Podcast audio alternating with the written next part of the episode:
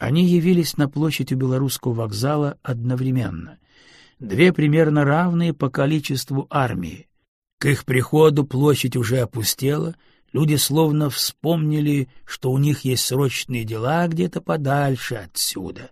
Автомобилисты выбирали пути объезда, далеко не доезжая до улицы Горького. Даже троллейбусы и автобусы исчезли куда-то.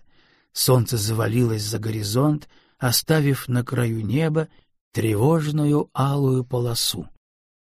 Ночной дозор прибыл на нескольких автобусах.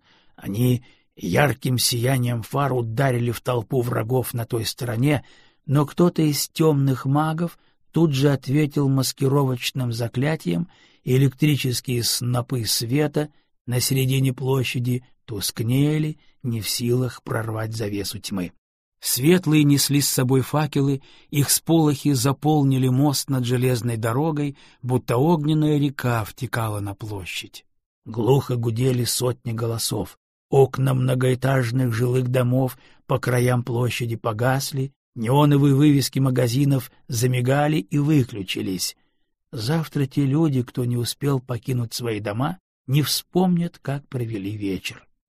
Но кто-то из них до конца своих дней будет видеть странный сон, видение в окне, две сошедшиеся армии на внезапно потемневшей площади и умершие телефоны, и пляшущее пламя факелов, и жуткое ощущение древней могучей силы, ворвавшейся в обыденную, суетливую жизнь большого города.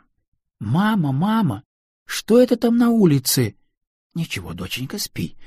Закрывай скорее глазки. — Но мне еще рано ложиться, мама. — Ну, немедленно спать, я сказала. Андрей шагал во главе первой колонны. Он одним из первых вошел на площадь.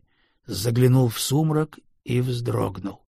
Впереди по всей ширине площади и далеко по улице Горького клубилась черная в лиловых прожилках туча. Впереди нее дугой расположились два десятка темных бойцов с заряженными жезлами. От них волнами исходила эманация пульсирующей, готовой вырваться на свободу разрушительной силы. «Автобусы нужно поставить слева и справа», — сказал подошедший из группы рабочих Анатолий Матвеев. «Пусть прикрывают наши фланги». Никто не принимал решения о выборе оборонительной тактики, — возразил Андрей. — Ставьте автобусы справа, — вмешался в разговор Семен. — Скажи ребятам, пусть занимают здание вокзала. Там можно держаться долго, а фланги прикрыты соседними домами и мостом. Зазвучали команды. В полумраке побежали от моста направо темные силуэты, покатились автобусы, шурша по асфальту тяжелыми покрышками, распугивая сумерки круглыми буркалами фар. Едко пахло бензиновым выхлопом. От Ленинградского проспекта продолжали подходить подкрепления, их рассредоточивали вдоль вокзала. Постукивая тростью, подошел седенький Адам Францевич в безупречном костюме, критически осмотрел линию обороны. — Все уже здесь, товарищи, — сказал Матвеев. — Не будем тянуть кота за хвост. Мой отряд пойдет впереди. — Но я обещал им переговоры, — пожал плечами Семен.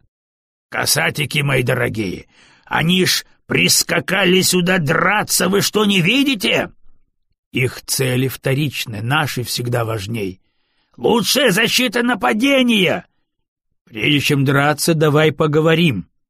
Семен оставался невозмутим. Был бы еще предмет для переговоров, — осторожно сказал Андрей. Он ждал, что Крыницкий даст совет, но тот безучастно смотрел на тусклую россыпь звезд в черно-синем небе над острыми шпилями вокзала и молчал. — Андрюха прав! — рубанул рукой воздух Матвеев. — Они сюда пришли не мира клянчить, а мстить за своих. У нас их украденных дружков нет, и вины на нас нет. Мы вдарим, защищая себя, и будем потом оправданы. — Если мы победим. Семен положил тяжелую ладонь Анатолию на плечо. Конечно, у нас больше сил, даже без Гессера. Но у темных есть преимущество. Они сильнее хотят победить. Мы с Андреем видели их утром. Они уверены в своей правоте. Это не какая-то банальная провокация. Матвеев сжал челюсти. — А мы не уверены в правоте. Да я только свистну. Мои хлопцы сей же миг в ответку за Гессера их в асфальт по шее вобьют. — Сашка! — крикнул он в темноту. — Собирай команду! Подвигаемся вперед по центру! — Все давно готовы, Анатолий Сергеевич! — зло пробасил в ответ Сашка. — Я запрещаю вам! — начал Семен. — Кто ты такой, чтобы запретить? — Еще минуту, — сказал Андрей. — А вы уверены, что Борис Игнатьевич не стоит за всем этим? Все посмотрели на него. В свете факелов лица товарищей казались багровыми. — Я уже говорил вам, не верится, что Гессер дал бы так просто удавить себя или взять в плен. Он сумел бы подать нам знак. Темные утверждают, что они не причастны к его исчезновению, и я склонен им верить. — Тогда кто ж, по-твоему, его... — встрял Матвеев. — А если никто? — Если он сам. Может быть, это часть какого-то хитрого плана. Может быть, он сейчас издалека наблюдает за происходящим и потирает руки. Краем глаза Андрей следил за Адамом Францевичем. Тот во время его речи не проявил никаких эмоций. Он стоял на границе света и тени, слегка сутулившись, опираясь на трость. — Я не думаю, что Борис Игнатьевич устроил весь этот переполох, — покачал головой Семен. — Ты его плохо знаешь, Андрюха. Если бы это все было его рук дело, мы бы почувствовали его направляющую волю. Пусть даже цели и мотивы не ясны. Я все же думаю, что неплохо успел узнать его, — спокойно возразил Андрей. Гессер — мастер интриги. Чтобы прочесть его игру, нужно быть таким же мастером. Кроме него просто некому было поднять такую волну. — Они идут, — сказал старик. — Слава свету! Им хватило рассудка, чтобы не ударить без предупреждения. По толпе перед вокзалом прокатился глухой ропот и сразу стих. Через сквер мимо памятника Максиму Горькому приближалось что-то. Как ни напрягал Андрей зрение, он смог разглядеть только движущийся в полумраке кокон тьмы. «Всем приготовиться!» — зычно крикнул Матвеев. «Без команды огонь не открывать!» — добавил Семен. «Они пришли разговаривать, а не драться», — без уверенности сказал Андрей. Матвеев покачал головой. «Ох, братцы, вы еще пожалеете, что меня не послушали. Да поздно будет!» «Не стоит подпускать их близко к нашим позициям», — сказал знакомый голос позади. Андрей рывком обернулся — и увидел Максима Баженова. Лицо его выглядело изможденным. — Рад тебя видеть, — кивнул Андрей. — Товарищи, Максим совершенно прав. Кто знает, что у них на уме. Идемте, встретим их на площади. Клубящийся кокон тьмы рассеялся, когда группа светлых приблизилась к нему на расстоянии в десяток шагов. Рассеялся в вечернем воздухе, словно дымок от папиросы. Темных явилось для переговоров четверо. Уже знакомый Андрею по утреннему столкновению мрачный парень, совсем юная девица с длинной каштановой косой, наголо бритый здоровяк в кожаном пальто до пят, тот взирал на светлых, как готовый сорваться с цепи бульдог. Впереди делегации легкой походкой шла высокая женщина в узкой черной юбке.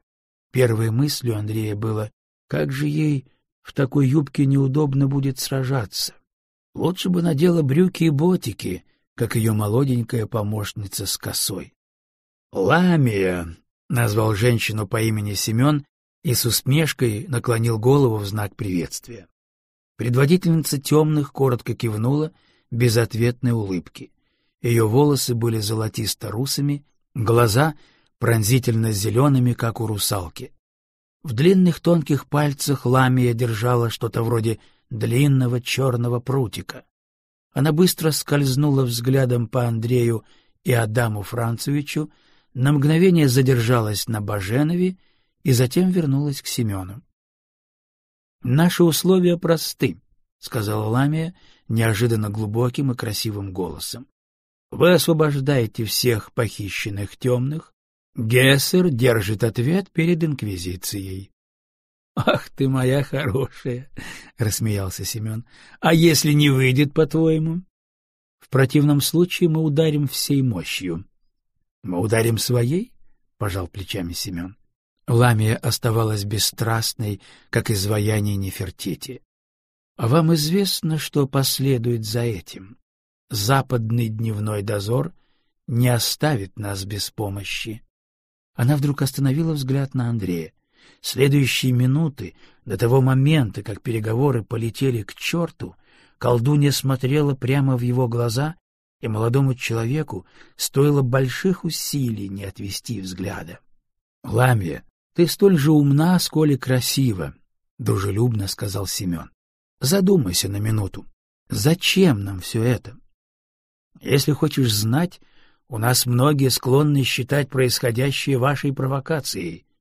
Гессер исчез без следа, возможно, убит. С вашей стороны потери выглядят смешными, пять или шесть несерьезных фигур, шесть пешек в обмен на короля. Да это нам пристало грозить вам ударом.